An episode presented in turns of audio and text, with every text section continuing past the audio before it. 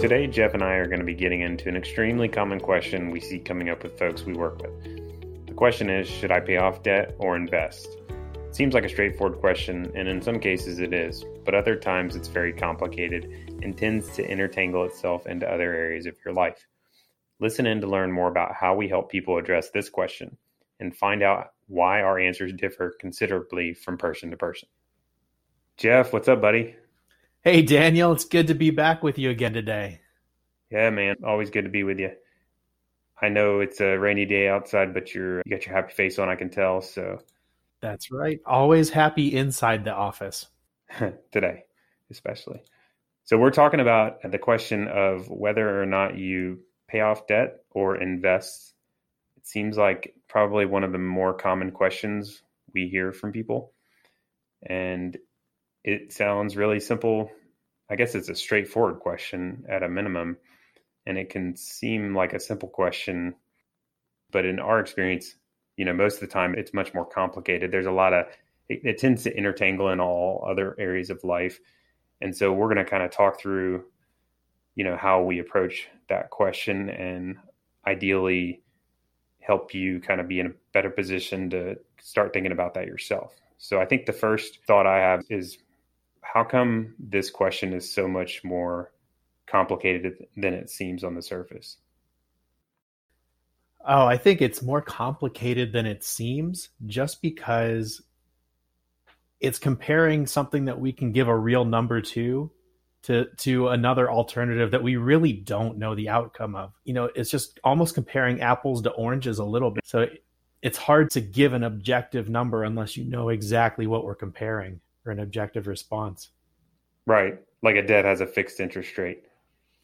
Yeah, yeah. So my mortgage, I always know what I'm going to pay every month until it's gone. But mm-hmm. know what the market's going to do tomorrow, and it could be up, it could be down, and there's no guarantee there. So it's tough to compare the two just from a guarantee standpoint. You know, we can't just run an equation and say this is how it will be. Yeah, and I think on top of that, there's the whole values aspect and life balance aspect and I have found that a lot of times people that are asking that question haven't really assessed whether or not their lifestyle is in balance with what their savings is.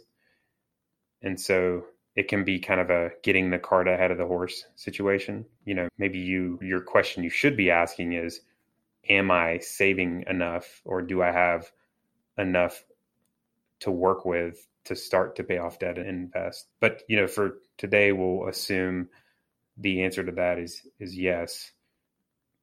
But once you get to that point, like if you know you have X dollars to work with, I think there's a few different factors in play as far as how we sort start to assess this uh, this sort of question. Uh, Jeff, you want to throw out some of those factors that we kind of tend to think through when we're looking at this? Yeah, I'd say probably a big factor there is number one, I guess what's more important to you right now? Is the is your priority is it to get to financial independence as fast as possible or is it to have flexibility in your life today and you know which one do you prioritize a little bit more than the other or at least to have flexibility sooner um, mm-hmm. one of the things i think about often one of the myths, I guess, of paying off things early or making additional payments is that, you know, when you think about some of the mortgage payment strategies that are out there to get things down, that mortgage payment doesn't actually go away until you pay off the mortgage. So let's say you hit it hard and prepay things somewhat, but you know, there's no you didn't pay off the mortgage and then you lose your job, that's even more of a problem because now you don't have additional savings to cover anything. Lost flexibility there, right? And so I guess looking at the risks appropriately is a big deal too because we don't want to have a myth for the risk that we're getting rid of. Yeah. So your priorities, your goals are huge. The risks that are in play are important. We can circle back to these a little bit more. I think also rates of return and interest rate, like I guess we would call that like the numbers are important as well. Another one I would throw out there is cash flow. You kind of hit on that, but how is it going to affect your, you know, monthly obligation is a big deal. Any others you can think of, Jeff? The kind of the big factors. Yeah, that's that pretty much hits the nail on the head with those different factors there. And just even assuming just there's just a lot of assumptions that go into it. And so, you know, if we're comparing a fixed number or a fixed equation to something we don't know, that's where it gets wishy washy, right? Yeah, right, right. So the first one we hit on values, goals, priorities, that that sort of thing. You know, once you know those what those look like for you, the key there is to incorporate it into this decision. So for instance, like Jeff you were saying is if financial independence is a big deal for you, maybe you are going to invest up to the level where you're on track for that and then make sure you're paying debts off at the level that they're going to get all paid off by that point in time at the latest, right? Yeah, that's right. And I think a good point that you have even just in that little statement is that it doesn't have to be all or nothing mm-hmm. on two options. So yeah, uh, if you have your priorities set, that's probably the first step so that you can make sure that you're on track for whatever your financial dependence goal is and then decide what how to get there what to do with the rest yeah and then other people maybe you value not having debt or debt keeps you up at night causes tons of stress and so maybe in that case it's like crush the debt as fast as possible and so that's you know it's your if it's going to reduce stress and allow you to live more happily, then you know maybe that's the straightforward game plan for you, and that's kind of in, independent of the numbers. Absolutely, yeah, eh, yeah. If you know if you have debt that you have to pay, right? Then you are obligated to have income to pay that somehow. So once you can start eliminating that that obligation, all of a sudden it frees up so many other options in your life, right? So it can free up what you choose to do with your living, what you choose to do with your occupation. So you don't have to go pedal to the metal if you don't have as many obligations to pay. Yeah. So really, I think I would say that's the most important thing is that it's in alignment with your values and your goals and what's most important to you. And then the second thing we had mentioned was risks. So risks can that that can be pretty broad as well. So, for example, let's say one risk is job loss or you know income loss. You need to be thinking about that first, I think, before you kind of answer this question. So, for example, let's say you have credit card debt and no cash reserves. You really should be taking care of that big risk first before you even start to address this type of question you know so that you're not and also you know on top of that the fact that credit card debt has typically high interest rates. But what are some other risks? I know that's kind of a you know your life risk type thing but what are some other risks that come to mind jeff? Yeah so some other risks of the debt itself would be i guess so far we've been assuming that you can do both right? You can mm. save best but let's say you could only do one. All of a sudden if you know if you are choosing to pay off debt completely versus any sort of backup investing like i said the risk that you're going to still have to continue making payments with no reserve that job loss is huge in that case the other risk right let's talk more about the, some other risks too, and that is that we don't know what returns are going to be our investing. We make, I think, we make good assumptions, and hopefully, we make conservative assumptions based on what history has shown us. But the truth is, we don't know, and so, you know, if it turns out that, you know, investment returns do turn out flat for the next ten years, and you're paying off it's between that and paying off your mortgage in 10 years all of a sudden that advantage that we think that would be there for investing at least breaks even rather than being a wealth advantage so for that i think you have to look at your own tolerance for investing risk or just overall risks with your assets and liabilities. So, for example, paying off a debt is a very low risk move in, from the standpoint of investing because you're, you know, you know for sure you're going to avoid paying interest. It's a set rate, and you know you know what the cost benefit is. It's easy to quantify. On the other hand, or the other extreme, investing in you know high risk investments, that's high risk, and you short term, especially, you're not you don't know exactly what it's going to do.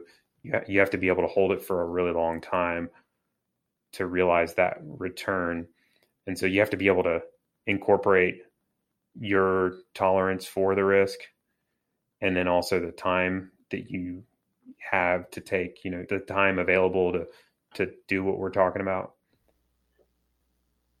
Yeah so i'd say that's definitely true. That kind of sums up the a number of the risks and, and how to evaluate them. I guess so how do we look at then i mean when we look at these risks, how do we look at how do we mitigate some of these? I mean, it seems like sometimes in our planning, we have some boring parts of the plan that, that I guess nobody maybe really gets excited about, like just having cash on hand.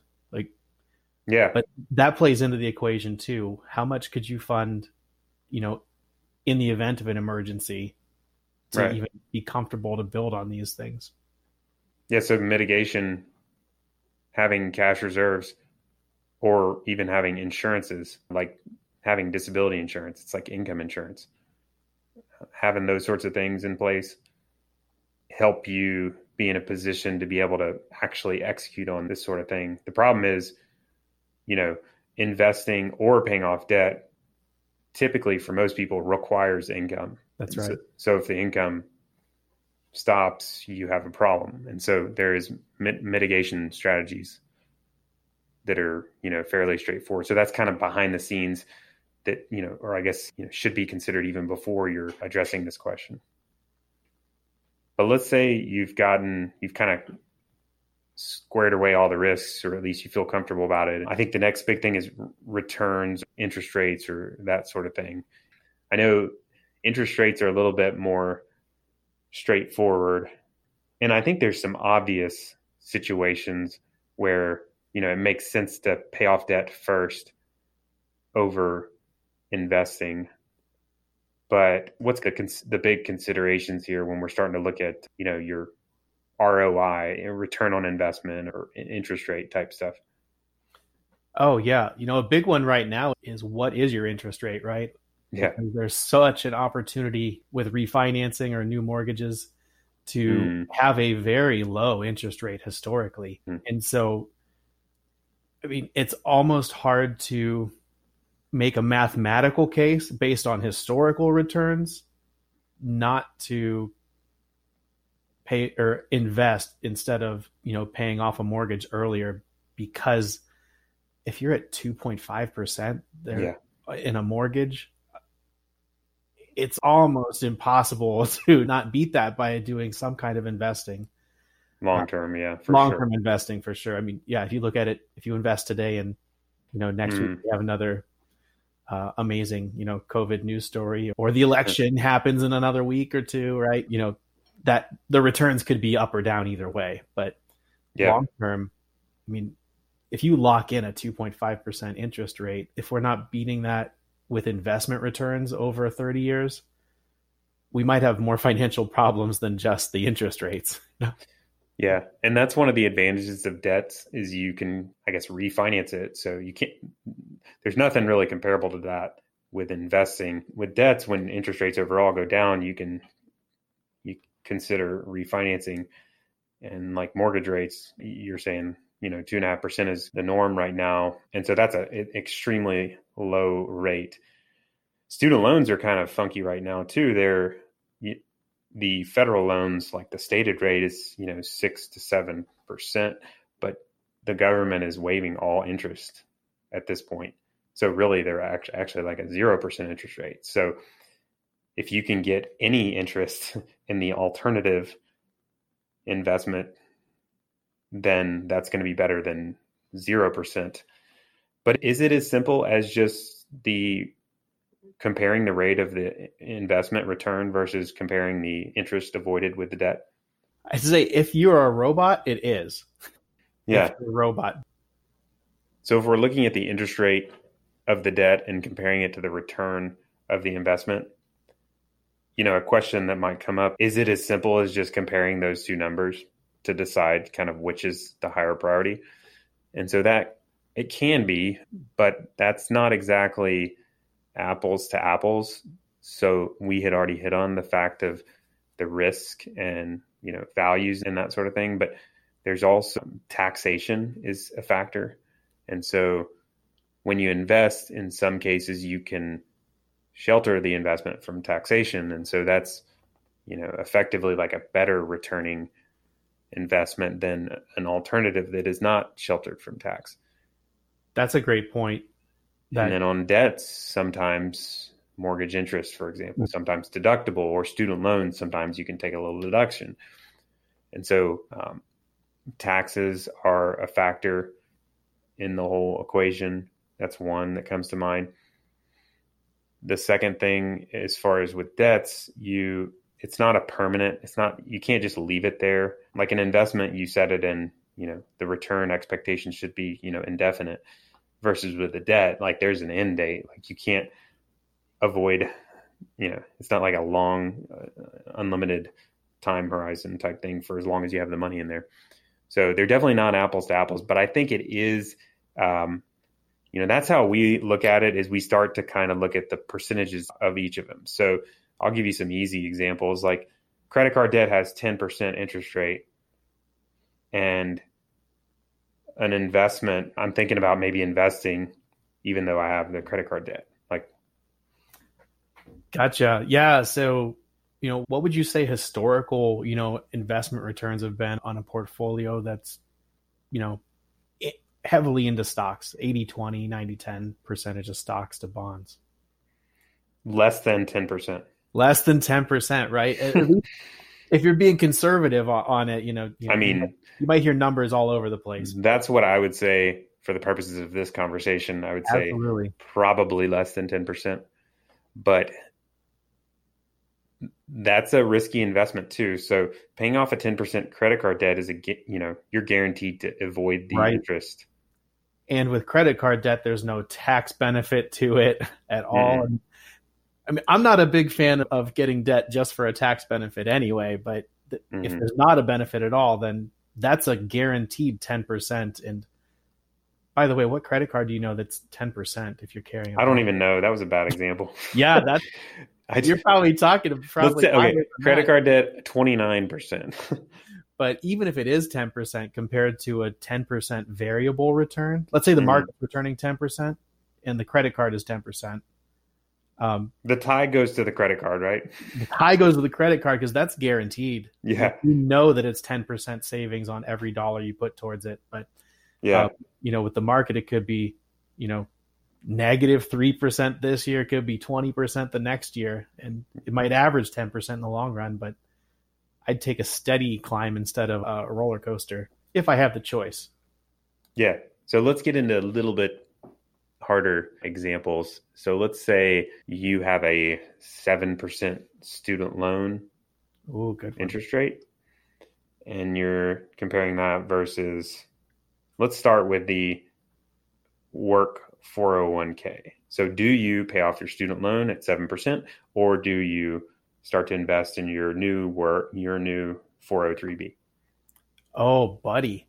So mm-hmm. that's a really good question because, you know, let's even so many people we work with are dealing with public service loan forgiveness, but let's not even think about that. yeah, per, put, park that for now because that gets yeah. real complicated. yeah, that's a whole nother conversation. But even that, let's look at the tax savings you're going to have, especially it's going to look at, we, we want to look at what are your taxable earnings basically. So yeah, so if you have a high income and let's just ballpark that at that 35%, you know, federal tax rate. So, you know, for every hundred dollars that you're putting into a tax shelter at a pre-tax account like your 403b, that's you know, that's 35% tax savings. Whereas, you know, so you got to factor that into the equation. add into that, let's, I mean, I know there are breakpoints on student loan interest deductions too, but if there's any interest deduction that you get on your student loan as well, shoo, I mean, it starts to make that rate smaller effectively. And the, you know, the tax savings you'd have on the uh, pre-tax account would be an exponential benefit. So if I was going for those two, I would absolutely lean towards maxing my pre-tax accounts, assuming that cash flow is comfortable and all that other stuff. Yeah, and there there might be a match on the work plan too. That makes it a no-brainer. The if there's a match on your retirement plan through work, you know, you pretty much do that before anything. But I'm talking, we're kind of talking about money above and beyond that. And so the the what I would say, I'll kind of cheat and throw out a different variable. What I would say is, you know, refinance your student loans, get them down to get them down to three percent, and then put it in the work retirement plan. You know, That's even better option because it's too hard to decide. Seven percent is kind of. I would lean more towards. Eh, that's a harder. Uh, guaranteed avoiding seven percent is pretty enticing to me. The market even i mean it, it, the tax benefits are very enticing. I would probably i think I, if i was push came to shove I, I, would lean towards same opinion of uh, what you're saying jeff is i would lean towards the work retirement plan but it's definitely a difficult decision right there. And you have to incorporate your values and your goals and your personal preferences and that sort of thing. And so that's i would you know for the sake of today we probably call that a toss up but you know if you can refinance your student loans and pull them down to 3% that becomes a much easier decision, you know, because 3% versus your expected return on your investment plus the tax benefits of the work retirement plan. It's kind of a no brainer, right? Yeah, absolutely. If you can get that type of a discrepancy in the interest rate and what you're especially the tax savings are just huge at that point. So, and like you said too, it doesn't have to. You really don't have to be all or nothing. You can make sure you can prioritize get your match first and make sure that you take advantage of the super awesome you know portion of saving in a pre-tax account and and then you can then weigh the decision do i do more to the pre-tax account to the 403b or do i you know pay down student loans and yeah so it doesn't have to be all or nothing but right priority system there you can work on that too. Yeah so I, ideally that's going back to the kind of where we started is ideally the biggest thing is that you're taking into consideration your own priorities and what's most important to you and where you want to go and tailoring that to deciding which direction you go. You're also thinking about some of the uncertainty and addressing the risks kind of making sure they're covered first and then also taking into consideration how much risk tolerance you have for investing in the first place and then at that point you're in kind of a good position to do the numbers, you know, compare the rates or whatever. But you have to remember to be strategic too. So, you know, going back to the student loan example, you know, if you can refinance debts, that's kind of a strategic way to to help make that more efficient right off the bat. And then ideally, if you can kind of balance all that together, that's really what it comes down to is kind of balancing all that for your specific situation. And, uh, you know, that's where we're going, right? That's where we get the happy life. That's right. That's how we get to be, that's how we get to be like Jeff. always happy. Awesome. Well, Jeff, good chatting with you as always. Yeah, it's been a pleasure, Daniel.